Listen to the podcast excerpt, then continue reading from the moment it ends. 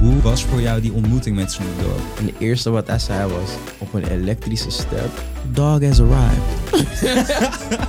Deze man, Snoop, is op money Sunday. Hij heeft die clip gedaan met ons. Uur later zijn show gedaan. Uur daarna heeft hij gedj'd in hetzelfde gebouw. We hebben de clip geschoten in het gebouw waar hij zijn show had. Ik ben blij dat eh, dit gesprek ook gaat over de humble beginnings, man. Want ik was echt wel dep- depressief. En, en dat heeft me zo gebroken, Sander. Dat heeft me echt gehurt, man. Dus ik vond het heel eng. Ik, werd echt anxious. Elke dag ben ik nog steeds gewoon aan het vechten gewoon voor mijn carrière. toch? Och, man. Ik ga waar, wherever the wind blows, man. Ik ga je niet langer in spanning houden. Mijn naam is Sander Timmermans en je luistert naar Young Ones, de podcast. Je kunt mijn gasten, mijn team en ik geen groter plezier doen dan naar aanleiding van deze podcast in actie te komen en je doelen en dromen te gaan verwezenlijken. En daartoe wil ik je meteen uitdagen. Wil jij nu op dit moment met een kleine moeite een grote impact maken? Doe jezelf, maar ook zeker ons aan een groot plezier en word onderdeel van de Young Ones Movement door je te abonneren op dit kanaal. Welkom thuis en veel plezier. Mr. J-Way, van harte welkom bij Young Ones, man. Thanks dat ik erbij mocht zijn vandaag, man. Zeker, fijn om je hier te hebben. Jij bent een van mijn favoriete Nederlandse artiesten, heb ik je net al verteld. Ook wat mij betreft een van de meest unieke Nederlandse artiesten. Wauw. Het vergt veel moed en lef en doorzettingsvermogen om die eigen stijl te ontwikkelen. En daar wil ik vandaag alles over weten. En Ja, waar ik, maar ook de mensen natuurlijk ook alles over willen weten, is jouw nieuwste nummer samen met onder andere Snoop Dogg. Summertime, man. Ja, man, we moeten er meteen even in knallen. Want dat is natuurlijk wat mensen echt even omver bliezen. Van oké, J-Way, die, eh, ja, je stond al op de kaart. Maar nu heb je ze met de kaart er doorheen eh, gemet. Mhm. Dus eh, ben ik heel benieuwd naar. Maar waar ik eigenlijk even wil beginnen als vertrekpunt... is, jij zei een keer eerder... You can't make a difference if you are the same. Mm, Wauw. En die vond ik Hoe heb je die quote sterk. gevonden, man? Dat is echt crazy, man. Maar inderdaad, man, dat is echt een soort van mijn slogans in life, gewoon, inderdaad. Ja. man. Waar komt die drang bij jou vandaan om jezelf te uiten... maar ook om wellicht dus anders te zijn... dan wat er al allemaal is en wat er gebeurt? Ehm, ja, het is voor mij echt belangrijk om, eh, om mijn, uniek, mijn uniekheid, zeg maar, gewoon te laten zien aan de wereld. Want er zijn zoveel ehm, soort van templates, zeg maar. Ehm, en je wilt wel een soort van niet vergeleken worden. Iedereen wordt uiteindelijk wel vergeleken. Maar je wilt wel, dat, iedereen is uniek ook, hè. Maar ik wil dat ook echt omarmen. Heel veel mensen omarmen zeg maar hun uniekheid niet. En dat wilde ik wel gewoon echt doen, man. Want ik, ik kijk naar mezelf en ik denk van... hé, hey, je bent wel een apart persoon, man. En ja, het is niet heel cool of zo. Zeg maar als ik het heb over... ja, mijn achtergrond of zo. Maar ik vind het wel Ja. tof. Zelf, zeg maar, eh, de uniekheid vind ik heel tof. Dus ja, man. En dat... That sets me apart in mijn hoofd, denk ik.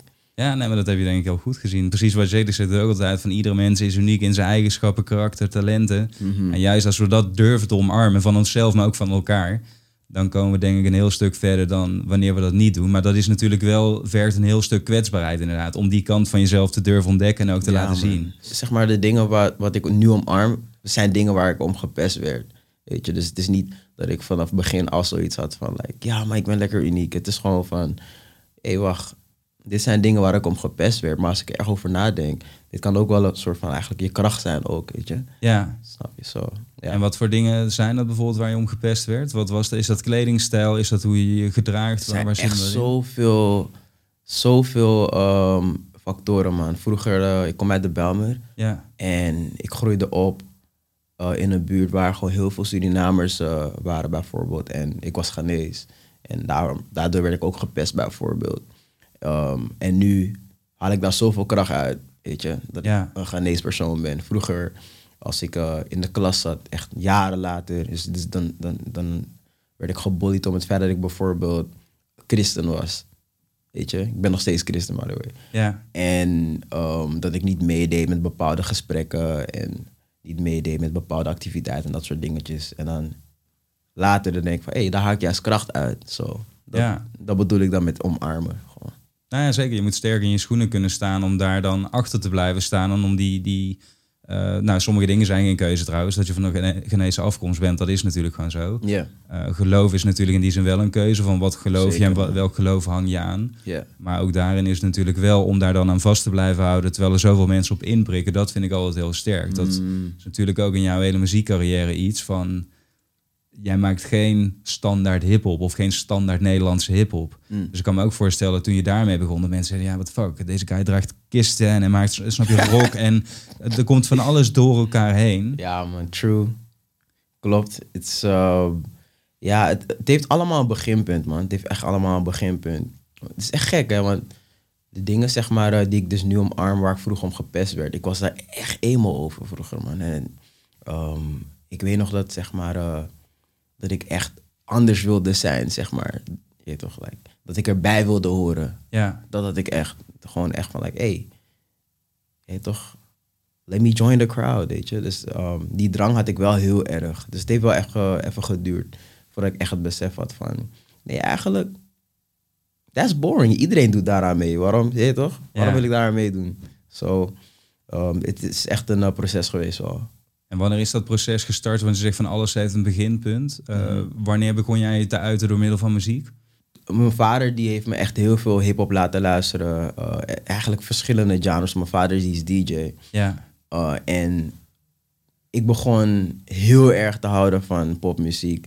En ik hield van dansen. Dus ik, ja, I would say de eerste keer dat ik me echt uitte door muziek was waarschijnlijk toen ik gewoon echt, ja, toen ik echt eh, Michael Jackson luisterde. En dat ik echt gewoon op elk nummer gewoon echt een choreo had. ja precies. dat was mijn manier van uiten toen. Maar echt maken, middelbare school. Ja, middelbare school. Middelbare school, ja man. En hoe is je band met je pa? Is dat ook wat jullie band maakt? Of is die band veranderd door de tijd? Ehm, ja, ik heb, eh, ik heb echt een. eh, ik heb niet de beste band met mijn pa, ik, maar we spreken elkaar gewoon regelmatig. Ja, of ja, sporadisch. Ja, Ja, ja. Dus eh, ja, maar shout out naar mijn pa, man. Hij is, een, hij is een grote fan van mijn muziek. Dus eh, ja, man, big shout out to my dad sowieso. Maar ik heb niet, eh, ik heb niet soort van de grootste support gehad toen ik pas begon met muziek maken of zo. ja. Nee. Want dat is iets inderdaad, als ik naar jouw verhaal kijk en naar wat je doet al heel veel jaren. En dat is ook wat ik in dit gesprek heel erg probeer, waar ik achter wil komen, is van oké, wat is die struggle inderdaad als je ervoor kiest om je eigen pad te bewandelen? Mm. Ik zeg ook vaak, als ik uitleg wat deze podcast betekent en waar het voor staat, is van we leven natuurlijk heel erg in een prestatiegerichte wereld. Mhm. We zijn onszelf continu aan het vergelijken allemaal met elkaar. En wat dat vaak doet, is dat het de factor van hé, maar ik voel dit en ik zou dit een keer willen gaan ontdekken, heel erg eruit haalt, omdat iedereen meteen raak wilt schieten. En dan ga je op trends springen, dan ga je dingen doen die niet bij je passen om maar zo snel mogelijk daar te komen. Ja, man, 100%. Dat is echt zo. Ja, en daarom vind ik het heel bewonderenswaardig. Daarom zei ik dat ook in het begin. Als iemand dus wel zijn eigen pad durft te bewandelen, daar de tijd voor durft te nemen en alle uitdagingen eigenlijk die daarbij komen kijken, durft te omarmen, om vervolgens daar te komen waar die wilt zijn. En ook al duurt dat tien jaar, nou dan duurt het maar tien jaar. Dan is Ja. dat ervoor nodig. Is echt zo, man. Echt 100%. En ehm, ik, ehm,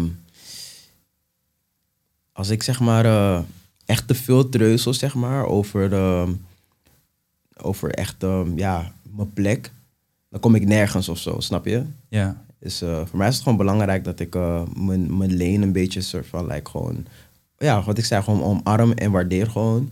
En eh, ja, man, dat eigenlijk gewoon echt. ja. En hoe zag die, die struggle er dan uit? Want jij zei eigenlijk net van nou, vanuit thuis was misschien niet meteen ook die support daar om, om met muziek iets te gaan doen. Ja, Klopt dat? eh, is gek. Mijn vader, mijn vader en mijn moeder die zijn echt, echt grote fans van mijn muziek nu. Maar destijds, ze wilden echt niks horen daarvan, man. Echt, je toch, mijn, mijn ouders zijn immigranten en ze hebben gewoon echt een mindset. Ze komen uit Ghana en ze hebben echt een mindset van... Ik ben uit mijn land gekomen en ik wil een betere toekomst voor mezelf en voor mijn kinderen. En zij dachten vroeger gewoon van, ja, je weet toch... Kinderen moeten, moeten, moeten doktoren worden of... Ja. je toch? Dat soort dingetjes. En ik had nooit, zeg maar, eh, de drang om, zeg maar, dat te studeren of wat dan ook. Zo, voor mij was het gewoon van, like, hey, ik ga waar de wind waait, man. ik zie het wel. ik had ook geen droom of zo om rapper te worden of zo. Ik ging gewoon echt met de flow mee, gewoon, van life. Iedereen wist al wat ze wilden worden toen ze op de basisschool zaten. Of dat dachten ze misschien. Maar ik had, ik had, ik had niet echt iets voor ogen, man. Ik had wel ooit even, had ik even, had ik even, eh, mijn ouders vroegen wat ik wilde worden. En dan zei ik tegen ze van, eh, ik had de film gecheckt pas. Toen zei ik, sheriff. En toen zeiden ze, kijk deze kill weer. En toen dacht ik, oké, laat maar. toen dacht ik van, hé, hey, ja, ik zie het wel. en ook de omgeving, hè.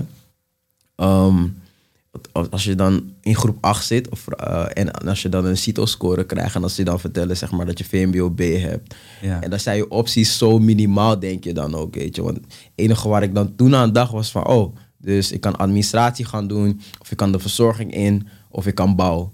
En dat waren zeg maar de leerwegen die je dan had. Het is, is best wel een bekrompen mindset. En dat zeg maar projecteren ze op die kids. En wat ik, dat maakte mij gewoon heel onzeker. Ik dacht van, eh, oké, dus ik ben nu al volwassen. In groep 8 dacht ik al van, oké, dus dit is wat ik ga doen voor de rest van mijn leven. Eén van die drie, zeg Ja, maar, ja. factoren. So, uh, maar ja, in de eerste klas gebeurde, gebeurde een wonder. En iemand eh, introduceerde me met het schrijven van rapteksten. dacht ik, wow, ja man, dit is mijn escape.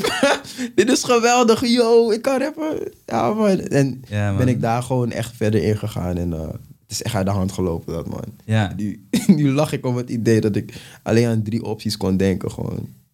Ja, maar dat is wel de leefwereld van heel veel jongeren natuurlijk ook. Op dit moment, as we speak, is dat voor hun ook op die manier. Ja, toch? En daardoor vind ik het heel interessant, want ik ga nu weer even fast forward, omdat het ook iets is wat dan weer heel erg laat zien wat het uiteindelijk kan worden. Mhm. Ehm, die track die je nu hebt uitgebracht met Snoop Dogg, dat is natuurlijk een, ja, ik noem het net al, is een soort smack in the face van iedereen die misschien ooit tegen jou heeft gezegd of ook heeft gedacht van ja, deze guy gaat het niet lukken. Het is echt een smack in the face. Ik dacht er eergisteren pas aan.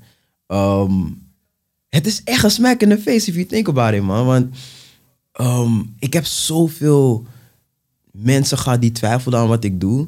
In Nederland ook echt. Dus ehm, mensen die zeiden van ja, Engelstalige muziek. Waarom maak je Engelstalige muziek? Je komt uit Nederland. Vaak heb je ook gewoon comments, zeg maar, dat mensen dan zeggen van... Ik praat Nederlands, man. Ja, En diezelfde guy waar mensen zeg maar soort van zeiden van like, ja, je bent in Nederland, doe normaal. Met de Nederlandse track had ik niet op een feature gesprongen met Snoop. Ja, man, een ja. hoek gedaan, weet je. Ik ken geen Nederlandse rapper die een nummer met Snoop heeft. Dus het is zeker een smack in the face, man. Zeker naar de Doubters. Zo. Dus ik, eh, is gek, man. is echt lijp, maar ik ben super dankbaar. Maar het is echt een overwinningsmoment ook wel. Waar ik niet naar op zoek was of zo. Ja, toch? Ja. Vertel Ja. eens, hoe, hoe is dit tot stand gekomen? Hoe, hoe komt dat bij elkaar, die, die lijntjes? Want ik vond het wel mooi als je het dan hebt over dromen en ook je dromen uitspreken. Daar heb ik eh, net een hele mooie video over eh, uitgebracht.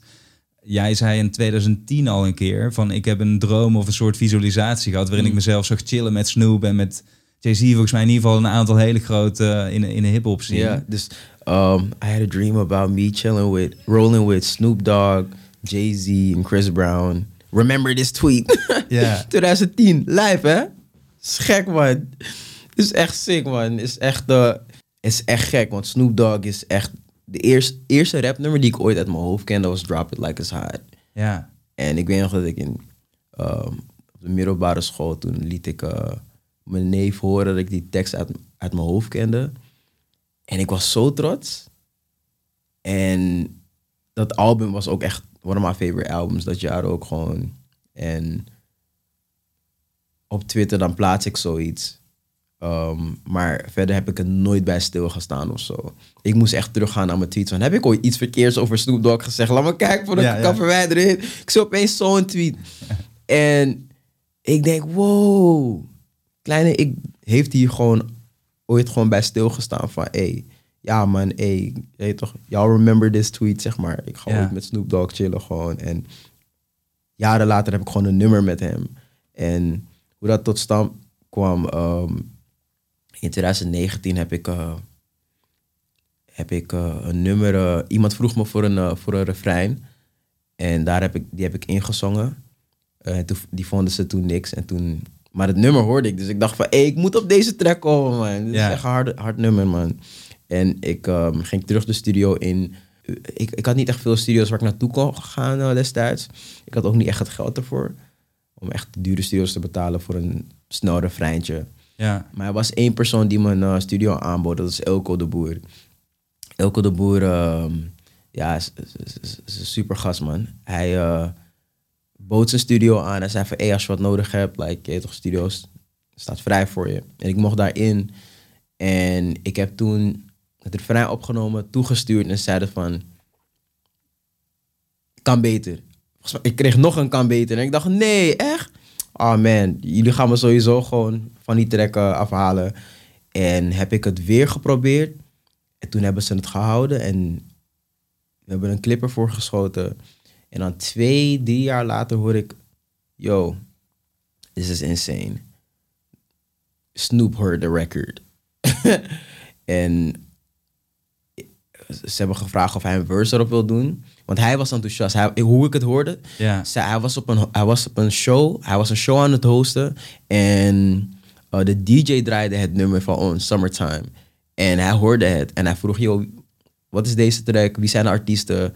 Uh, hoe is Steven Malcolm? Hoe is J-Way? Ja. En toen heeft zijn team, zeg maar, ons team benaderd. En we were like, yo, let's go, man. Let's, let's get Snoop on the record. En toen heeft hij eh, in 24 uur een verse gestuurd. Wauw. Ja, man, in 24 uur. Ik was in Ghana toen ik het hoorde. En ik, ik, ik weet niet, man. Dat, dat is zo... Ik besefte het toen nog niet echt. Ja. Toen ik eh, echt een jaar later... Ik had het een beetje laten liggen.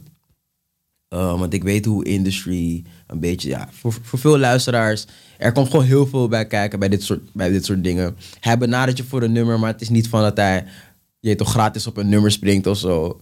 Dus uh, er komt wel gewoon wat bij kijken natuurlijk. Ja, nou ja, want die wilde ik je ook nog even vragen. Van ik ben, uh, zoals je net al zei, ik doe mijn research. Ja. Ik ga online ook gewoon kijken. Online gaat er heel veel rumor of zeggen mensen van ja, je moet gewoon 500.000 dollar betalen om, om Snoop op een uh, track te krijgen. Is, is lijp, hè? Is echt lijp, man. Die guy. Uh... Oh, niet schrikken, even een kleine onderbreking. Hopelijk zit je te genieten van deze aflevering en ben je al geïnspireerd om meer uit jezelf, je leven en je carrière te gaan halen. Daarvoor is het essentieel om in contact te komen met gelijkgestemden. Want samen sta je immer sterker dan alleen, maar is het ook vooral veel en veel leuker. Om die reden zijn we achter de schermen druk bezig om zo'n plek voor jou te creëren. En door lid te worden van de Young Ones Community kom je in contact met mij, de gasten en alle andere luisteraars van de podcast, met wie jij waarschijnlijk veel gemeen gaat hebben. Je krijgt exclusief toegang tot livestreams, masterclasses en we geven je de kans om live bij een opname aanwezig te zijn en je vraag te stellen. Maar dat is niet alles, want je kunt ook meebeslissen over wie dat de gast gaat zijn in de podcast. Meedenken over de vragen die we stellen. En minimaal één keer per jaar organiseren we een live event waar we samen met z'n allen bij elkaar gaan komen. Als jij als eerste toegang wilt krijgen tot de community en wilt genieten van deze voordelen, dan kun je vanaf nu inschrijven voor de wachtlijst via de link in omschrijven van deze podcast. Dus hopelijk zie ik je daar en nog veel plezier met deze aflevering. Maar ik ga, ik ga daar niet veel over uh, zeggen. Ik kan daar niet veel over, over kwijt. Want dat is jij toch, is, is people's business. Um, maar um, ik, ik kan je wel zeggen, ik geef 500.000 betaald. Ja, ja, precies. Dat ga ik je wel ja. delen. Hey, toch?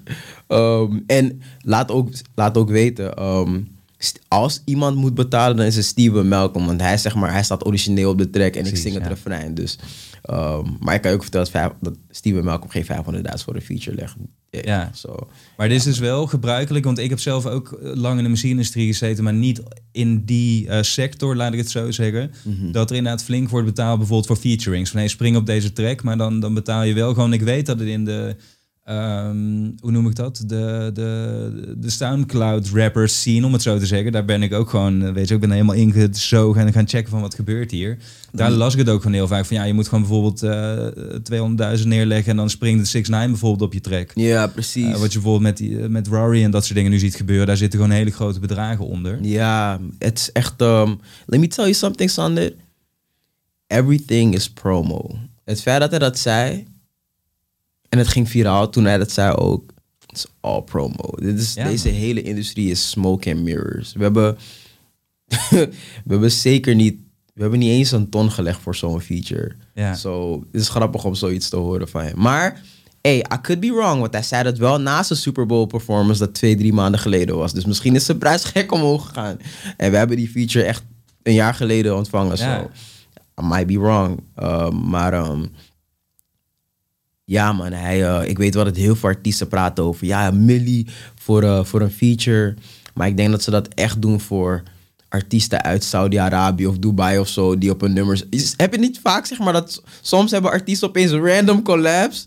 Ik denk dat ze het, zeg maar, gewoon echt gewoon naar buiten gooien van dit is mijn prijs. Maar als een als een gast, eh, als een collega-rapper het vraagt, zeg maar uit Amerika, dan zal ze nooit een miljoen vragen, denk ik. Nee, tuurlijk, ja, ja. Maar dat is precies het ding. Wat, Snap je? Daarom, eh, jij zit veel meer in die scene dan dat ik ooit heb gezeten. Nou was ik meer benieuwd inderdaad, is het überhaupt een ding? Want normaal gesproken zou ik denken, laten we even naar de Nederlandse scene kijken. Is het gewoon, die artiest wil graag samenwerken met die. Ze zitten ongeveer op een gelijksoortig niveau. Of ze hebben juist iets, eh, ik wil nu even geen namen gaan noemen, want dan gaan mensen meteen associaties maken. Maar in ieder geval, bijvoorbeeld de ene is een, eh, heeft een heel jong publiek, de andere wat ouder. Nou, laten we die samen mixen. En dan is het een soort van goede samenwerking. Ja, Ehm, ik, weet niet of daar ooit geld bij komt kijken, vast ook wel. Mhm. Alleen in deze scene is het wel heel anders. Dus ik was gewoon benieuwd. Ik zag online zoveel rumors staan. Ik denk van, ik ga hem gewoon bij jou droppen, dan weten we hoe man. het... eh, It's, it's smoke and mirrors. Denk erover na, Sander. Als Snoop Dogg 500.000 vraagt voor een feature en we hebben nog een clip. Je moet hem ook betalen voor zijn aanwezigheid in een clip. ja, ja.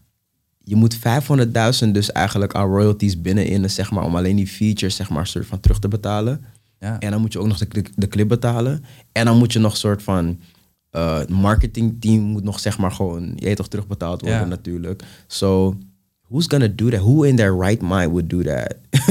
Snap je wat ik bedoel? ja. Is lijp hè? Nee, natuurlijk niet. Nee, ehm the game is smoke and mirrors man. Ja, Ja, interessant. Ken je de Blockbuster Theory van Anita Elbersen? Nee man. Ik was laatst ehm, bij haar in een masterclass. Zij is een Harvard eh, business professor, Harvard Business School. En zij heeft alle carrières eigenlijk van Beyoncé tot en met Jay-Z, The Rock, eh, Disney, Netflix, et cetera, eh, onderzocht. En ook echt met hun gesproken, met hun teams, om erachter te komen van... Hey, waarom worden dingen nou zo wereld eh, populair of worden mensen wereldsterren? En wat zijn bepaalde strategieën die daarin heel belangrijk zijn elke keer? En daarom vind ik dit eigenlijk wel interessant, omdat haar theorie is, de blockbuster-theorie, van je moet juist in de entertainmentwereld vol risico op iets heel groots gaan. Dus niet bijvoorbeeld ook in jouw geval allemaal nummertjes met wat kleinere artiesten doen en dan snap je al je budget verspreiden. Zij zegt je moet gewoon booming, eigenlijk Super Bowl niveau, al ingaan op iets waar je al het vertrouwen in hebt. En die win die je daarvan krijgt, net zoals jij nu bijvoorbeeld met een Snoop Dogg, dat geeft dusdanig veel populariteit en aandacht inderdaad Ja. en, en, en stuwkracht voor je carrière, dat ook al had je het wel bewijzen van betaald, had het dat wellicht of misschien wel allemaal goed kunnen maken, omdat je al ingaat op één zo'n enorm True. iets wat zoveel voor je carrière doet. En dat is een, echt een heel interessant, is een boek, ik kan hem je straks wel toesturen. Ja, graag man. Hey. Waar echt heel veel, veel knowledge in zit. En die, die vrouw, ze is Nederlands. Die, ja, ze is daar zo goed in om dat uit te leggen van... Hey, los van natuurlijk dat een Beyoncé en Jay-Z... zijn allemaal hele bijzondere personen. Hele talentvolle personen. Maar er zit ook een stukje strategie achter van hoe, hoe komt dat nou? En ik vind dat ook, ook wel tof. Ik vind strategie sowieso master. Echt Ja. eh, achter een product. Like, we hebben het nummer nu een jaartje. En we hebben de clip twee, drie maanden geleden hebben we geschoten. En als ik denk aan social media, de mensen die op social media staan. Ik weet dat misschien 80% van de mensen die ik volg, had, op het moment dat ze met Snoop Dogg in een of misschien het nummer, het moment dat ze een mail kregen van hey, Snoop Dogg wil op een track van je, hadden ze het gelijk gepost. Op het moment dat ze die clipshoot hadden, hadden ze het gelijk gepost. Ja, Like, ik hou zo, ik ben, ik ben zo ehm, niet dorstig voor cloud, dat ik zeg maar gewoon heel nuchter kan denken van like, yo, dit is dope, dit is echt crazy, dit is... Maar de promo erachter kan gekker gaan, snap je? De strategie eromheen, zeg maar, dat, is, dat gaat zeg maar gewoon hand in hand, weet je, Ja. met een product. Dat is gewoon... Voor mij was het gewoon van like, hey, oké, ik heb... ehm, ik, ik heb een Snoop feature zeg maar gewoon eh, in de pocket. Ga ik het gelijk posten? Nee, ik ga het net voor de release doen. Want op het moment dat je het nu post en pas over drie maanden komt er een clip, dan is die hype al weg, snap je? ja man, ja. So, en ik doe het ook echt in de periode dat mijn album uitkomt. So, um, volgende single komt eh, in juni, 24 juni komt die uit. So, it's like, it's perfect qua timing, weet je. Ja. Nu is Nederlandse media wel een beetje een soort van like, hmm, snap je? Terwijl al die jaren, zeg maar, dat ik heb gewerkt, krijg ik minimale exposure. Minimale exposure. En nu krijg ik echt al deze BN'ers, zeg maar, gewoon in mijn comments. Die zien me nu opeens wel. Uh, iedereen deelt het nu opeens. Terwijl ik heb echt de, ehm, de nederige shows heb ik gewoon gepakt, weet je. De Ja, poprondes heb ik gepakt. Shout-out naar de popronde. Ik heb de poprondes gepakt waar ik misschien voor een, voor een zaal stond ehm, met misschien maar drie mensen. Weet je? Ehm, maar dit is de exposure die zeg maar kan helpen voor de volgende single. Waardoor mensen zoiets hebben van like, yo, oké, you must be you must be big time als je een nummer met Snoop Dogg hebt. So, ja, maar ik hou van strategie, man. So, Ja, man. Het is een soort eh, domino, zeg ik altijd. Als je maar één steentje omtikt en dan weer eh, drie maanden wacht inderdaad en weer één. Dan ik, snap het, ik snap de game een beetje nu, man. Precies. En, en als je het allemaal lined up, inderdaad zoals jij nu ook doet, of en ook al vaker hebt gedaan, en dat geldt ook, want er luisteren ook veel ondernemers naar deze podcast. Ja, Voor in je onderneming, van als je je momentum achter elkaar weet te stekken, dan maak je impact, zeg maar. En, en daar moet je iets langer bij stilstaan dan alles mee naar het random de wereld in, eh, in droppen. snap je? So, ja, man. Echt, eh, social media heeft heel veel mensen... Laat me zeggen, heel veel, het heeft heel veel mensen lui gemaakt. Want zij denken gewoon, hé, hey, alles plaatsen, man. Like, hé, hey, dit nieuwe hype, gelijk plaatsen, gelijk plaatsen. Terwijl Ja. je kan er gewoon echt nog steeds die oude tactiek eh, eh, voor inzetten. Wat zeg maar gewoon strategie is. Like, je kan nog steeds gewoon strategisch je social media's beheren, zeg maar. En ehm, ehm, een soort van grotere launches creëren voor jezelf. Dus, ja, zeker.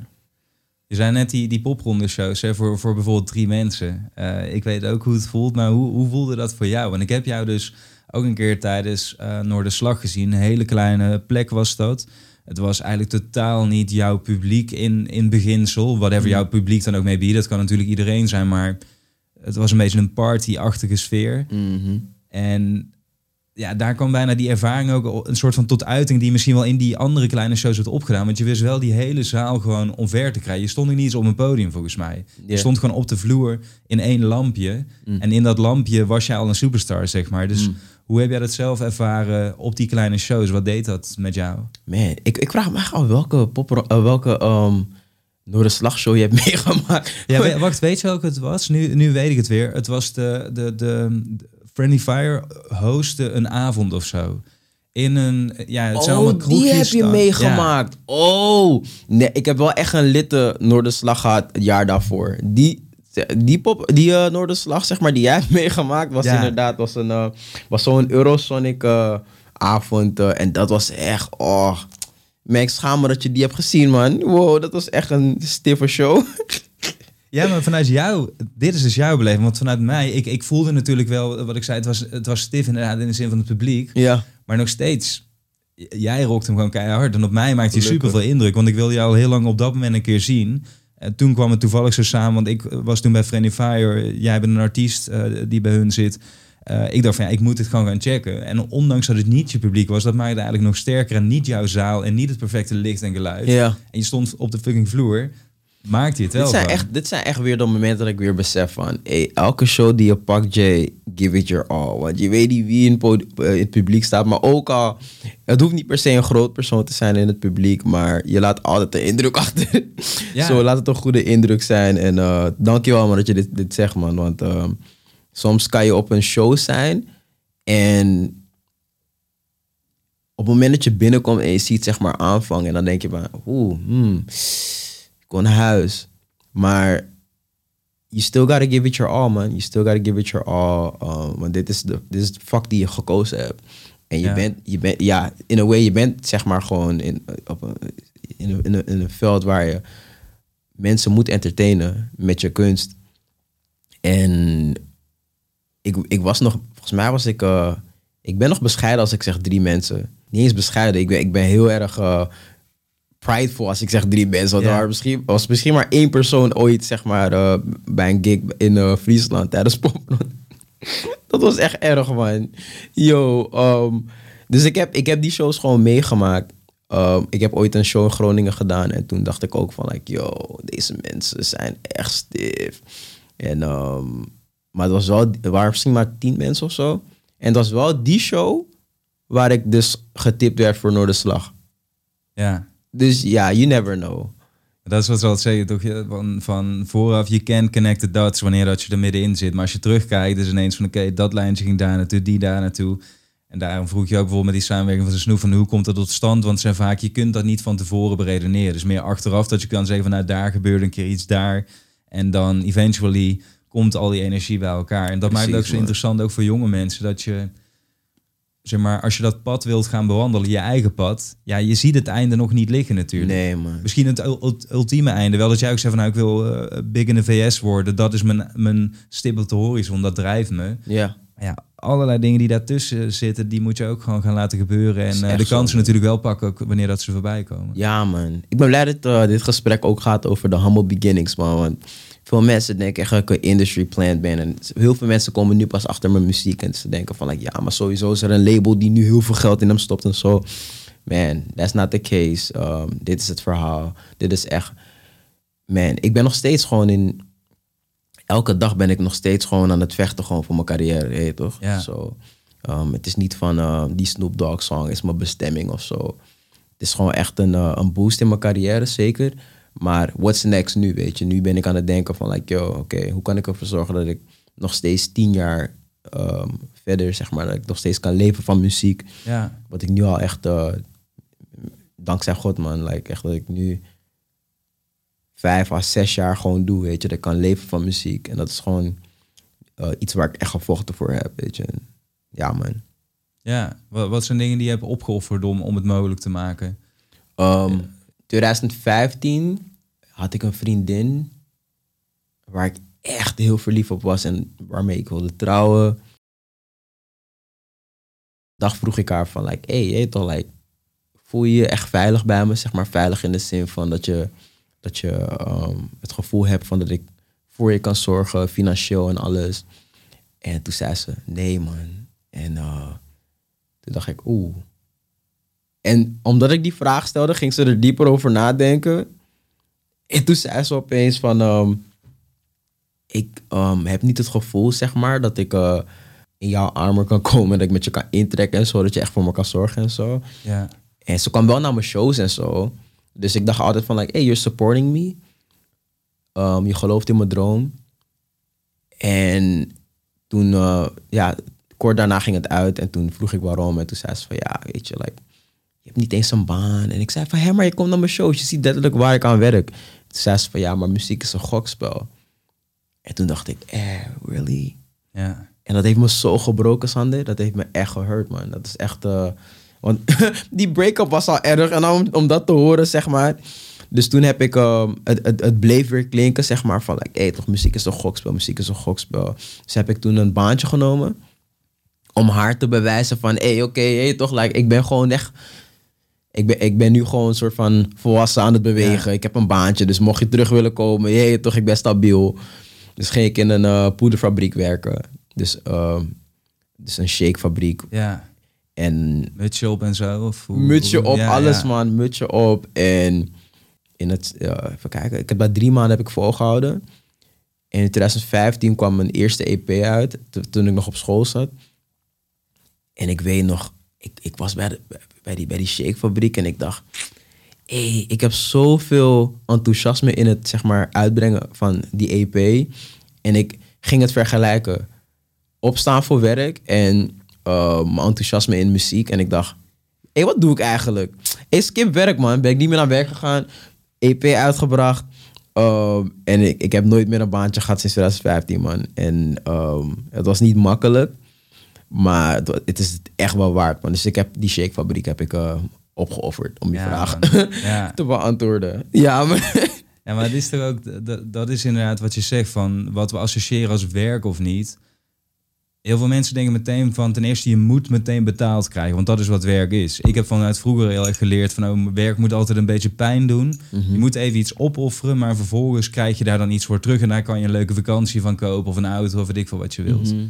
Maar passie, als je ja, werkt of activiteiten doet vanuit passie en daar op het duur ook inderdaad waarde mee creëert, omdat heel veel mensen bijvoorbeeld je muziek tof vinden en daar op een gegeven moment geld voor het krijgen, dat is echt een whole other way of life. Zeg Ja, maar. man, zeker. En dan kom je ook bij de gedachte van deze podcast, dat ik mensen heel graag zou willen laten zien van als je net zoals wij hier vandaag, andere mensen zijn nu aan het werk. Mhm. Ja, wij zijn, zou je ook kunnen zeggen, aan het werk, maar Ja, eigenlijk praten we over onze passie. Praat over passie, ja, inderdaad. En zo is bijna elke dag nu bij mij. Dat ik denk van inderdaad, je moet er in het begin keihard voor knokken, heel veel voor investeren. Want zo'n leven komt niet voor Nee, niets. man. Ja, maar en wat mensen ook echt moeten weten, like, je hoeft niet beroemd te zijn om het te maken. Je toch, wat betekent maken? Ik denk, als je naar mijn carrière kijkt, ik ben echt niet. Als je, als je nu naar op straat gaat en als je mensen vraagt wie JW is, heel veel mensen gaan, gaan je schuin aankijken. Maar ik heb nog steeds wel een carrière, zeg maar, gewoon van vijf of zes jaar gewoon. Waar Ja. ik gewoon ja, toch, dus je, het, eh, mensen hebben een beeld van, van, een, van een carrière, zeg maar, dat gewoon niet kloppend is, weet je. Ehm, ja, is dat wel waarom jij, ehm, want ik zat vroeger ook altijd, eh, ik zei al tegen jou, in de, in de hardere muziekstijlen, rock, ehm, metal-achtig stoner rock, dat soort dingen. En waarom ik een tijdje uit de muziekindustrie ben gegaan, is omdat het me heel erg tegenviel. Dat ik ineens dacht van, hé, hey, ik speel op 3FM, Paradiso, andere venues die echt wel, weet je, waardoor mensen ineens tegen mij niet meer bandje zeiden. Dat is een beetje dat denigrerende, toch? Van, Ja, oh, je doet ook iets met muziek, maar band. Maar financieel gezien dacht ik van, ja, maar ik krijg, weet je wel, we zijn nog steeds alleen maar aan het investeren. Er komt geen euro waar ik iets van kan kopen. Dus inderdaad, ik moet wel gewoon een baantje bij de cafetaria nemen. Hm. En later zag ik ineens in van shit, ik zit in zulke niches en Nederland is zo klein. Mm, Er is voor deze niche geen, niet genoeg markt in Nederland. Terwijl als je inderdaad naar de VS kijkt, daar kan een god metal doom rapper nog steeds een booming carrière hebben met miljoenen fans. ja, man. Het gaat echt om eh, sowieso consistentie en een goede fanbase, man. Like, ik, ik ben zo dankbaar voor mijn fanbase. Eh, in Nederland ook. Ik heb een fanbase die niet naar me moet luisteren. Like, ik weet dat als je in de klas zit, dat het niet cool is om zeg maar eh, JW op te zetten misschien. Maar je luistert nog steeds naar mijn muziek. En dat vind ik super dope, man. Je weet Ja. toch, like, ik, ik weet nog ooit, dit is het beste voorbeeld van hoe mijn fanbase eruit ziet. Ik was ooit in de AHA en er was een, er was een, er was een, eh, een dame die dan riep, oh my gosh, JW! En kwam me een knuffel geven en haar vriendin stond ernaast van like, wie is dit? Ja. en dat is hoe mijn fanbase eruit ziet, man. Jee, toch zo. Ja, maar ik, een niche market. Maar ik ben super dankbaar, man, voor echt de loyale fans, man. ja. Het is mogelijk, maar Zijn, zijn jouw fans ook een beetje degene die jij aanspreekt? Je zei van vroeger was je natuurlijk een behoorlijke misfit, eigenlijk nog steeds. Iemand die zijn eigen stijl ontwikkelt in plaats Mhm. van in hokjes gaat waar je in anderen zitten. Mij valt het ook op, als ik, daarom zei ik ook mijn favoriete artiest. Ik, ik luister heel veel dingen, Mm. maar echt mijn, mijn muziek komt vaak van mensen die zich ook ehm, vroeger of nog steeds net iets anders hebben gevoeld en daarmee een struggle hebben gehad. En dat voel je in die muziek gewoon. Ja, man, 100%. Same, same, echt Ja. same. Echt, man. Zelfde art ik heb, mijn inspiratie komt uit de, een Pharrell die NER, een, een- een band, een band of NERD, zeg maar, heeft Ja. gevormd. En dat ook niet echt een coole band was. Ze hebben niet super veel platen verkocht of zo. Maar het was een passieproject. En waar zij voor stonden was gewoon echt, ehm, gewoon weirdo's. Weirdo's die... ehm, die, die, die, die zeg maar niet met de stroming mee wilde gaan. En dat was zeg maar, dat sprak mij heel erg aan. En ik denk dat mijn fanbase daar ook, ik weet nog toen ik een nummer Cool Kid uitbracht, een nummer dat gaat over niet cool willen zijn. Ja. En daar heb ik zoveel ehm, mensen mee bereikt die zeg maar hetzelfde voelden, weet je. Van like, hey, ja man, eigenlijk iemand die me begrijpt, die het heeft over niet erbij willen horen. En nu hoor je bij de mensen die er niet bij willen horen. Dus zo heb ik een community gebouwd man, voor ja. mezelf, man. Ja, man. En als je dan kijkt naar dat erbij wil horen, is natuurlijk ook vaak een, eh, een overlevingsmechanisme. Van als ik bij een groep hoor, bijvoorbeeld op de middelbare school, nou dan ben ik niet die easy target waar mensen die mensen gaan pesten, et cetera. Dus vanuit die drang doen mensen denk ik ook vaak van oké, dan doe ik maar wat de rest doet en dan, dan word ik niet, niet geraakt, om het zo te ja, zeggen. precies. Ehm, Want ik, ik- zei, ik zei nog op het nummer, like, op Cool Kid, heel veel mensen vonden dat zo leuk en konden zich idee vinden. Ik zei, the only kid from Amsterdam that never smoked the joint. Echt al die oncoole dingen heb ik in een nummer gezegd. En ja, man, heb ik, op een gegeven moment Ja. noemde ik mijn fanbase Uncool Gang. The Uncool Gang. Ja, toch? ja, ja. Het was zo'n moment, man.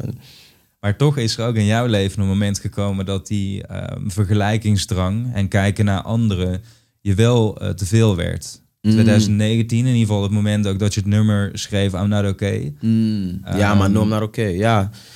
Het is echt menselijk, denk ik. Je kan er, je, je kan er bijna niet aan ontsnappen om jezelf toch wel tot een bepaalde hoogte te vergelijken, man. Of je nou blij bent of sad, gaat jezelf altijd vergelijken, man. Ja. Als je blij bent, ga je jezelf vergelijken met iemand die misschien blijer is. Ehm, als je verdrietig bent, ga je naar mensen kijken die happy zijn. Zo, je bent nooit eh, in een positie waar je niet vergelijkt, denk ik. Uh, maar ik geloof wel dat er zoiets bestaat als ver- eh, gezond vergelijken. Ik was niet gezond aan het vergelijken back in 2019, man. Ja. Ik was echt naar mezelf aan het kijken. En toen was ik op social media aan het gluren naar wie het allemaal beter deed. En ja, dat, dat, mentaal was dat gewoon echt, eh, werd, werd het me echt te veel op een gegeven moment. Waardoor ik echt, eh, het, het was dat, het was mijn positie. Ehm, ik had het gevoel dat, dat, dat, dat, dat mensen me, ja, gewoon, that people owed me something. Je weet toch, like dat de Nederlandse media me meer love moest geven. En dan zag ik, oh, deze artiesten werden opeens groter. Waarvan ik dacht van, hé, hey, maar dit is trash, man. Je weet toch? En ik werd, ehm, ik ging mensen op een gegeven moment niet eens meer gunnen en zo. Ik was echt in een hele ongezonde ja. plek, man. En eh, ja, dat, dat, dat was niet gezond, man. Echt niet. Waren dat al een gedachte ook inderdaad die je had? Van oké, waarom zij wel en ik niet bijvoorbeeld? En Ja, dat je jezelf ja. op die manier gaat neerpraten van... Oh, maar, maar inderdaad, heb, heb ik het dan wel verdiend of zo? Maar in ieder geval die neerwaartse spiraal... waarin je eigenlijk de, de domino-blokjes waar we het er straks over hadden... gewoon op elkaar stapelt en keihard de grond in wordt gedrukt door jezelf dan ook eindelijk. 100% man. Ja, Ja, man. Dus ik, eh I was not, I was not okay, man. En dan eh, op een gegeven moment eh, deed ik dan sh- shows. Eh, vooral in 2009 deed ik heel veel shows na Noorderslag. Toen kwamen al die boekingen. Maar als ik dan shows deed, dus ik had echt misschien, was een periode dat ik iedere week wel een show had. En wat ik toen merkte, was dat als ik een show deed, kwamen mensen die mij helemaal niet kenden naar een podium. En dan moest ik ze in misschien een kwartier moest ik ze steeds overtuigen van hé, hey, ja man, je toch gelijk, echt een aap in de cirkels. Dus ik op elke show weer. ja, En dan heb je wel dat na elke show mensen naar je toe komen van... Ik heb muziek nooit gehoord, maar hé hey bro, ik ga je checken, man. Ik ga je checken, man. Ik ga je checken. En dat is hard. is echt tof. Maar als je dat de hele zomer hebt, is wel echt van like, huh? Ja, maar is dit mijn leven nu? Jee, toch? Dus toen heb ik... eh, ik, ik ging bijna een burn-out in. Dus eh, ik heb gelijk eh, mijn boekingskantoor gezegd van... Hey, ik wil even voorlopig geen shows doen, man. Ehm, ik wil echt op een niveau komen... dat als mensen naar het podium lopen... dat ze weten van... Oh, JW staat daar bij podium ja. A. Ehm, ik ga gericht naar een JW-show... en ik ga zijn nummers meezingen. Ik wilde niet steeds... Jee, toch een soort van... ehm, echt, ja... Dat, ik wil mijn, mijn, mijn vak... eh, of ja, mijn, mijn passie niet zien als... Het is werk, maar ik wil het nooit zien als werk ja. als wat ik voelde toen ik bij die shakefabriek werkte. Dat ik van, like, oh, ik krijg geld ervoor, dus ik doe het wel. Ja, man. Ja, want dat, dat doodt natuurlijk ook al die creativiteit, die fantasie, eh, dat, dat geheel. En ik vind het ook belangrijk dat mensen dat begrijpen. Nu horen ze het ook van jou, dat wanneer je dus die keuzes elke maakt, van ja, doe toch maar... Eigenlijk waarvan je al voelt van ja, maar dit is niet mij, maar ik doe het toch maar, want het is misschien Ja, verstandig. man, dat dat is- daarmee neem je elke keer één stapje verder afstand van je dromen, van die passie. Mhm. En totdat het vlammetje eigenlijk wat eerst gewoon, als je jong bent, snap je, is nog een groot vuur.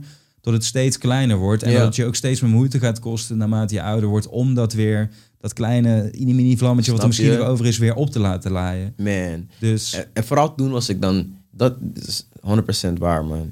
En vooral toen was ik toen ook aan het vergelijken van zang. En als die artiest op die podium staat, dan is het wel gevuld met mensen die zijn nummers meezingen. Dan denk ik, oh, I got a long way to go. En het, mentaal werkte, gewoon, werkte dat gewoon echt niet voor me, man. En dan ben je op social media ook nog. Och, man. Die heeft zoveel followers. Ik heb zo weinig followers. Ehm, ja, 2018 slash 2019 was niet een, eh, was niet een eh, goed jaar mentaal, man, voor me. En eh, dat kwam door de dingen die ik toeliet in mijn mind, man. Echt vooral, man. Dus eh, ik heb toen, toen ik het zei tegen mijn boekingskantoor van, like, hey, ik wil echt muziek uitbrengen gewoon. En ehm, tot een, op een plek komen dat mensen echt naar mijn shows komen, dat ze de nummers ook echt kennen. Echt kennen. En als ik dan, en toen, ja, toen ik dat deed, ging ik de studio in en toen maakte ik nummers over waar ik toen was mentaal. Dus het waren geen partynummers. Het was Ja. gewoon echt een, eh, alles wat uit me kwam was gewoon heel oprecht. En dat was waar ik was op dat moment. En dat waren gewoon echt eh, nummers over mijn mentale gezondheid. En ehm voordat ik het wist hadden we een heel project daarover. Ja, een man. van je eh, tot dat moment best presterende projecten volgens mij, toch? Ja, man. is echt eh, heel bittersweet dat dat een, een van mijn meest beluisterde nummer is geworden. Vind je het ook niet ehm, treffend? Kan even geen ander beter woord verzinnen. Maar, we, zeg maar nummers doen het vaak goed wanneer veel mensen zichzelf daarin herkennen. Ja. Dus je zei, daarvoor maakte ik ook veel meer partynummers. Mm. Dat wanneer jij dus een nummer maakt wat eigenlijk gaat over de, de donkerste periode in je leven, waarin je gewoon echt niet goed voelt, Ja. dat blijkbaar daar zich honderdduizenden mensen in herkennen. Precies wat jij daarin Het omschrijft. is echt lijp. En ja, ik, ik maak niet eens echt partynummers, maar ik maakte wel happy nummers. Ja. Dus het waren echt nummers waar mensen nooit, zeg maar, eh, gewoon echt nummers waarvan ik dacht van, like, je toch, like, um, een nummer bijvoorbeeld zoals Hideout, uh, wat gaat over super verliefd zijn. Um, een nummer Happen Dappen over hoe ik mijn dromen achterna ga en hoe, hoe lid ik me wel niet voel en zo. Maar ik had nooit nummers waar het ging over verdrietig zijn, man. Hey, toch, het klinkt echt grappig om te zeggen, maar... um, ik was echt wel de- depressief. En om dat zeg maar te verwerken in een nummer was voor mij echt ongehoord. Vooral voor fans van mij. Ja. Dus dat was wel gewaagd op dat moment voor mij doen, denk ik zelf. Ehm, is normaal eigenlijk, maar toen de tijd was het voor mij like, hey, uh, ga ik echt een emo-nummer uitbrengen? Ik weet nog, de dag voordat we het gingen uitbrengen, dacht ik van, wilde ik nog mijn team benaderen van, like, hey, kunnen we dit skippen? Ja, Ja, want ik dacht van, ik ga mezelf echt blootstellen aan de wereld nu. En mensen weten niet wat er is, gaande is geweest. Eh, we brachten het uit in 2020. En mensen weten niet wat er is gebeurd in 2019. En ehm, wil ik dit wel naar de wereld uitsturen. ja. Dus ik vond het heel eng, man. Ik, ik, ik werd echt anxious. En toen kreeg ik opeens de reacties ehm, in mijn DM van... Wow, ik voel me zo gehoord. Ehm, man, you don't know what this means. En ik dacht van, wow, dit is gek. Want nu voel ik me ook echt... Dit, dit is misschien voor het eerst dat ik het echt voelde. Maar ehm, door mijn fanbase voelde ik mezelf echt gehoord. Dus eh, ik voelde echt voor het eerst eh, in mijn muzikale carrière van... ik hoor ergens bij. Ik Ja. hoor bij mensen die zich kunnen vinden ergens in, weet je. Want oncool zijn is heel erg algemeen. Maar het echt hebben over depressief zijn is echt een bepaalde hoek, man. Snap je? zeker, ja. Zo. Maar ik vind het wel sterk, want juist wat je eigenlijk omschrijft, die, ik altijd een beetje die weerstand die je gaat voelen, die anxiety inderdaad, moet ik dit wel doen? Ja. Het het is een beetje die, die, die comfortzone die je terug probeert te trekken. Of nee, Jay, kom hier naartoe, hier is het lekker gewoon. Terwijl daar precies door die weerstand heen ligt vaak ja, de, de movement waar je naar op zoek bent. Of de pot met goud, of hoe je het dan ook wilt omschrijven. Ja, man. Echt, Ehm, eh, en voor de ene is dat een nummer kunnen schrijven en uitbrengen vanuit echt je gevoel. Voor de andere is dat überhaupt je gevoel een keer uitspreken. Of het nou op socials is of ten opzichte van een groep of in je klas of facts. tegen je partner. I don't know. Maar in ieder geval dat iedereen heeft zo zijn eigen stukje frictie waar hij doorheen moet om uiteindelijk dan weer verder te komen en juist wel impact te maken op mensen. Mhm. Ehm, bij mezelf is dat ook heel erg geweest in de muziekindustrie. Ik maakte wel altijd best wel behoorlijke partymuziek, heel erg grootschalig entertainment. En op het duur stond ik op dat podium wel voor vaak duizenden mensen of tienduizenden mensen. Maar ik dacht van ja, je kunt nu gewoon iemand anders hier. Ik ben gewoon een poppetje in een spel. En Ja, ja. Je kunt hier iemand anders neerzetten. En het maakt eigenlijk voor die mensen zijn toch dronken. Het maakt ze echt geen zak uit. Nee, man. Echt En man. dat was lange tijd ook heel leuk, want ik heb daar heel veel van geleerd. Maar ineens dacht ik van ja, maar ik speel hier een rol, snap je? Dit is niet wie ik ben. En ik wil Mm. mijn eigen verhaal vertellen en eh, daarmee echt de mijn mensen aanspreken in plaats van de mensen. Ja. En die switch inderdaad heb ik ook als heel waardevol ervaren. Misschien moet je daar inderdaad net weer wat verder voor in je leven zijn dan wanneer je 16 bent, ben je ook nog ontdekkende je bent natuurlijk. ontdekken inderdaad. Dus je moet, je- sowieso, ik moest echt verder zijn in mijn leven om dat mee te maken inderdaad. Ik had nooit Ja. verwacht dat ik daar doorheen zou gaan. En die- ik had altijd zoiets van, like, hey, depressie is iets wat je gewoon, ehm, ja, misschien weg kan bidden of zo. Gewoon makkelijk weg kan bidden. Ehm, maar, man, het is echt een serieuze situatie gewoon Ja. waar je jezelf in bevindt, mentaal. En het beïnvloedt zoveel. Ja, elke Gewoon- minuut toch? Ja, elke man, seconde van de dag. Ja. Ehm, dus ja, man. Ik ben wel trots op als ik terugkijk naar het feit dat ik open was om, om zoiets te delen. Ehm, maar het is wel, is, wel, is wel grappig, want nu, als ik dan, ik heb dan een fanbase gebouwd, ehm, los van de fanbase die ik al had, met dat project. Dus nu zijn er mensen die denken dat ik zeg maar gewoon een, echt een emo-artiest ben. Ja, terwijl- ja, ja. ja, dus ik weet nog dat ik een, ehm, een show had, laatst. En er kwamen best wel veel oude fans naartoe. En toen ehm, deed ik al mijn nummers van mijn project. En toen iedereen van like, yo, where the happy songs at? en ik was die gewoon vergeten. Ik was like, yo, oh ja, natuurlijk. ik heb een fanbase daarvoor ook gewoon gehad. Ja, man. Dus, ja, eh, man, en, die snap en, ik, ja. en die nummers hadden we niet meegenomen op de USB-stick. Zo, ja, man. Dat was wel even een eh, moment van, like, oh ja, ik doe dit langer dan twee jaar. Ja, tuurlijk. Dus daar zijn, maar ja, dat, dat, is toch, dat zijn letterlijk ook de, de pieken en dalen van je leven. En jij bent een artiest, dus je vertaalt dat in je werk, omdat je het heel persoonlijk durft te maken. 100. En eh, dan is het op het duur denk ik meer de... Inderdaad, dan kun je daar een hele mooie mix van maken. Van je hele oeuvre. Van je pakt inderdaad de, de, de stukken eruit waarvan jij denkt van... Ja, dit maakt in totaliteit wie J-Way ook is. Dus Ja, dat zijn de happy moments, sad moments, alles daartussen. Zeker. Eh, liefde. ehm, dus, dus dat maakt het denk ik heel erg, heel erg gaaf. 100% man. Elk project van mij is gewoon echt een, eh, is echt een hoofdstuk uit mijn boek. Het eerste project ging, op het eerste project praat ik over ehm, I don't have money for light in the ceiling, uh, but thank God I got studiefinanciering of zo, dat soort dingetjes, weet je. Ja, Ehm, en dan nu rap ik over van like, yo, kill, ik, ik heb gewoon, ehm, I don't have, I don't have to worry financially en dat soort dingetjes, weet je. Dus het is echt een, ehm, elk, elk, elk album is gewoon echt waar ik, waar ik ben op dat moment. Dus het is voor mij als artiest belangrijk om te beseffen dat als ik een show doe, dat mensen allemaal een bepaald hoofdstuk waarderen. en Ja. dat ik gewoon die hoofdstuk, gewoon, hoofdstukken bij elkaar moet brengen. Ja, precies dat. Ja, voor, voor het totale verhaal. ja man. Hey, als we dan even kijken weer naar die, die grote piek nu, want we, we komen eigenlijk uit het dal en we gaan weer naar boven. Hoe ehm, was voor jou die ontmoeting met Snoop Dogg? Hoe ging dat? Kun je die situatie eens omschrijven van... Je gaat überhaupt je leven naar dat moment toe natuurlijk. Ja. Want op uur krijg je letterlijk een appje van... hey, ze wil de videoclip op die en die datum schieten. Neem ons eens mee hoe, hoe zoiets werkt. Want ik weet zeker dat heel veel mensen dat willen weten. Van hoe, hoe, Hoe zeg maar. ik, ga je, ik ga je gewoon zeggen, man. Hey, veel mensen, hè, die... eh, ik, Oké, ik ga echt mijn best doen om niet een, eh, een industry antwoord te geven. Ik ga, ik ga het ehm, proberen oprecht te houden. Ik ben in... eh, ik heb voor het eerst South by Southwest gedaan in Amerika. Wat voor mij ook echt een, een droom was. Dat is een soort van een noorderslag van Austin, Texas. Ja, voor mensen die dat niet weten, dat is echt als je het hebt over het maken in Amerika en de industrie, die zitten allemaal daar op dat moment. Dus als je daar als artiest mag spelen, en zeker als artiest die niet uit de VS komt, is dat iets heel groots. Absoluut. Ja.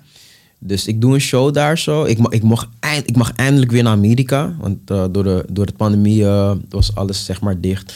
En ik mocht dus eindelijk in maart in Amerika zijn. En toen eh, mocht ik die show doen in South by Southwest. En als het goed is, volgens mij onderweg naar South by Southwest... krijg ik opeens een appje. Van hey, het team wil je in such en such hebben voor de shoot met Snoop. I'm like, yo... We gaan echt een clip schieten? wow, oké, cool. Ehm, volgens mij was ik op het vliegveld toen ik het hoorde. En toen, een week daarna, of een anderhalf week daarna, toen ehm, waren we dus ehm, in die stad waar we Snoop zouden ontmoeten voor een clip. En het was chaotisch. Deze kill, Snoop Dogg heeft letterlijk een shoot, zeg maar. Hij heeft zichzelf beschikbaar gesteld op de dag dat hij een show heeft. Misschien een anderhalf uur voor zijn show. We hebben... Dit is echt grappig. Deze man, Snoop, is op money, Sander. Hij heeft die clip gedaan met ons. Uur later zijn show gedaan.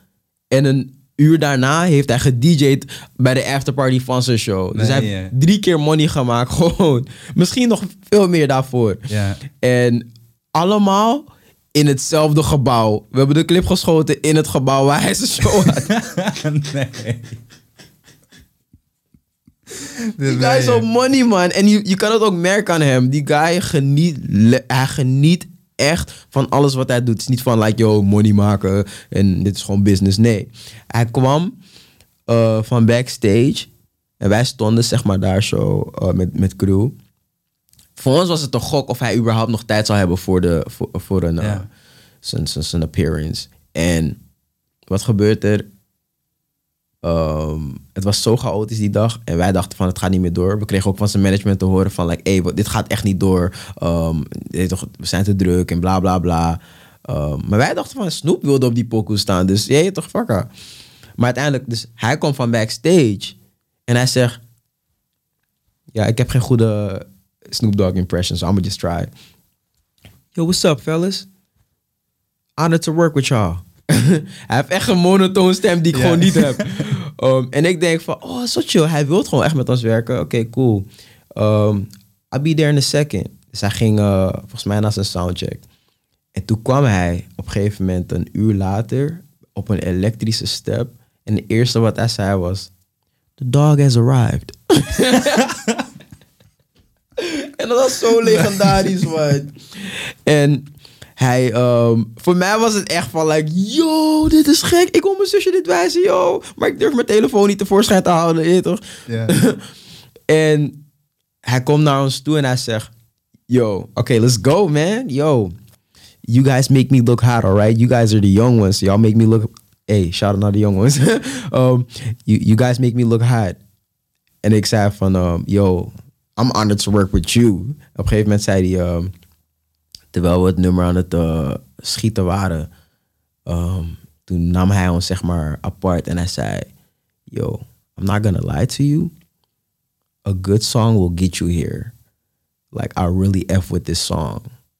En toen dacht ik, wow, deze guy is geweldig, man. Die guy is niet een industry guy. ja. Ehm, hij laat ons gewoon ook echt weten dat hij fan is van de muziek. Ehm, en dat is voor mij gewoon echt een... ehm, ze zeggen don't meet your heroes. Maar dat was wel echt een... eh, he, he proved different, man. Ja, maar Op dat moment, man. Ja. En eh, hij zei nog veel meer hoor. Maar ik vond dat zeg maar, dat, dat stood out. En ik dacht van, wow, hij is niet gewoon eventjes een clip komen schieten en je toch, Pia. Maar gewoon, hij waardeerde dat gewoon echt en hij liet dat zien.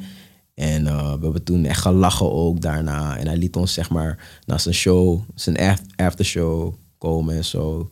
Ze hebben gewaaid man. Dat is echt een hele toffe, toffe moment. En eh, ja, man. voordat hij wegging, eh, zei ik van, yo, can I take a selfie with you? ik zei, of course man, let's go. En toen ehm, kwamen, kwam camera crew, toen eh, zei hij van, yo, hold up. trying to take a selfie with him. Ja, toen dacht ik ja. echt, yo. en toen, ehm, voordat hij wegging, liep hij, naar me, liep hij naar me toe en toen zei hij, yo, you remind me of a cousin of mine. Dat is het enige wat hij zei voordat hij wegging. En ik echt zo van, oké. I could be. Could be, hey, toch? Your uncle Snoop.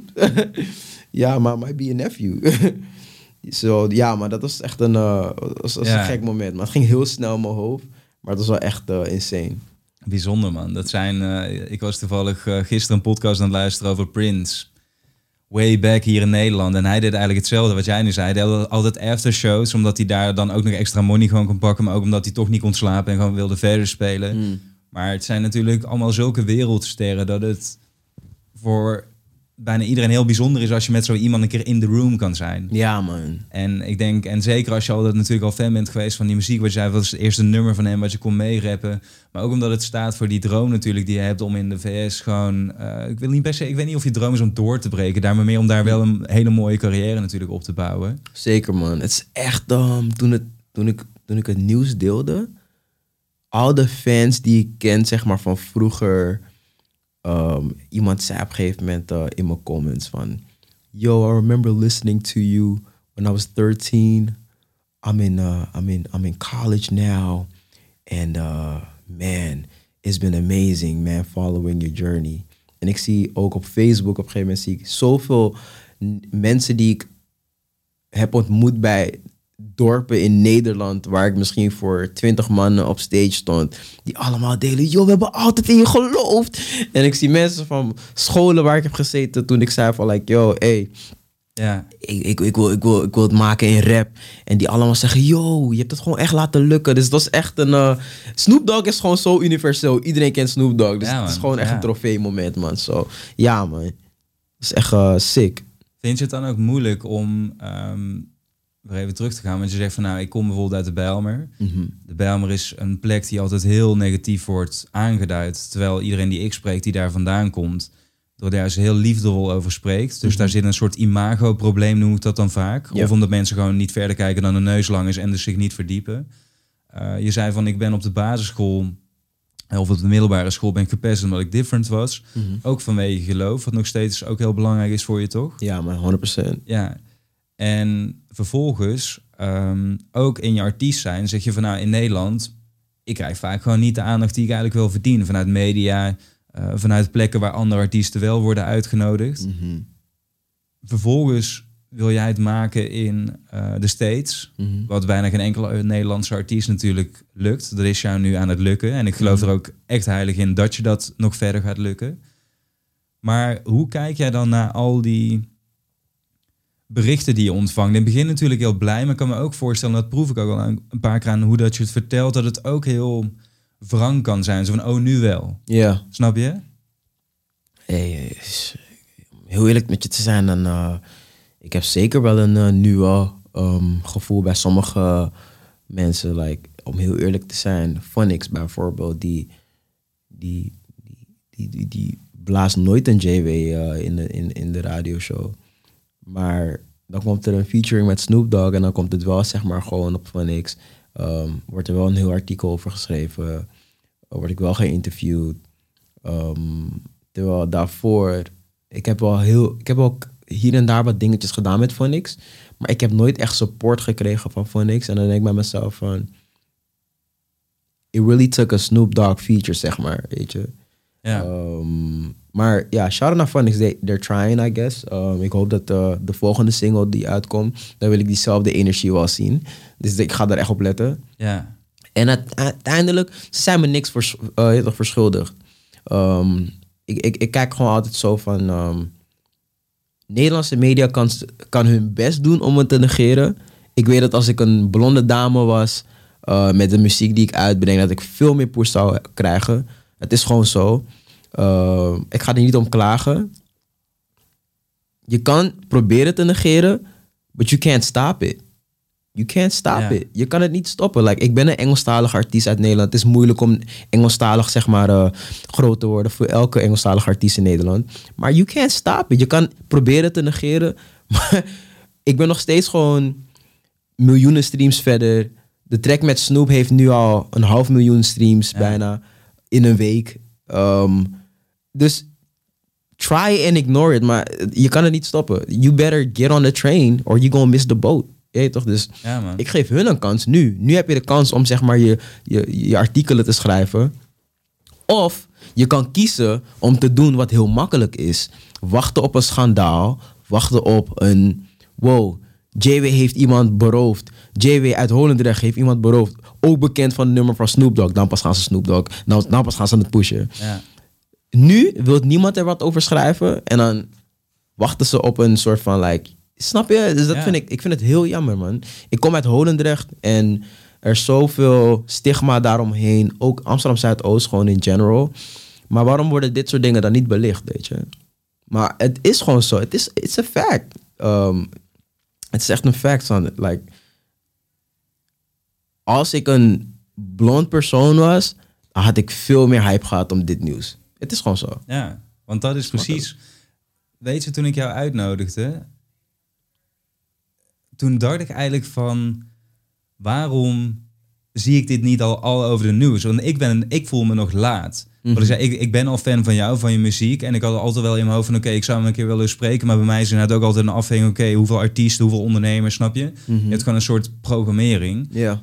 Ehm, alleen, ik dacht wel inderdaad van... hoe kan het dat ik dit niet Ja. overal slept in mijn face krijg. Het enige, en, en dat vind ik dan wel weer cool... want daarom was hij bijvoorbeeld ook hier... eh, Armin, Complex. Shout-out naar Complex. Zij, Precies. enig, een, like, zij zijn de enige ja, soort van media platform die me zeg maar gewoon heeft gesupport. Zelfs voor die Snoop Dogg feature hebben ze me geplaatst in artiesten vanuit, Eng, vanuit, vanuit Nederland die, eh, die, die, die, die Engelstalig muziek Ja. maken. En dat vind ik gewoon hard, man. Hij, hij begrijpt het, weet je. Like, hij snapt dat we gewoon komen uit een plek waar mensen gewoon, they overlook us.